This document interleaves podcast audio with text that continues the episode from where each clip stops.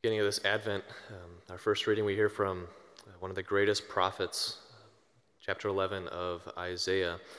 On that day, a shoot shall sprout from the stump of Jesse. Uh, there's a very cool biblical theory out there of where the Messiah would have come from, where the Jews, uh, the faithful Jews, were really expecting him. And if you were to survey right, the people of Israel, uh, by and large, most of them would say Jerusalem, of course. Right? The Messiah comes from Jerusalem. Uh, but we know where he came from. Right? He came from Nazareth, a little podunk community uh, way up in the north. It's interesting then that we find Mary and Joseph, who would have been the most faithful Jews, uh, dwelling there, right? That we know there was a really strong Jewish community. Uh, we've still discovered today the ruins of, of synagogues. Which then gets back to this reading from Isaiah. A shoot shall sprout from the stump of Jesse.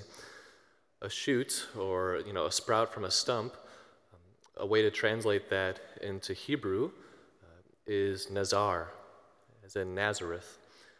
So there was actually a faction, uh, some theologians, biblical scholars think, of Jews that interpreted this literally, right? This, this prophecy of Isaiah.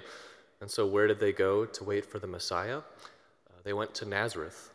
They put their roots down there, uh, which we think Joseph and Mary would have been a part of.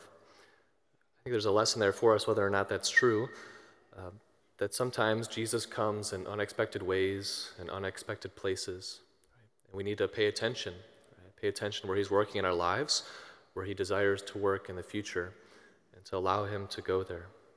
Make that our prayer this morning.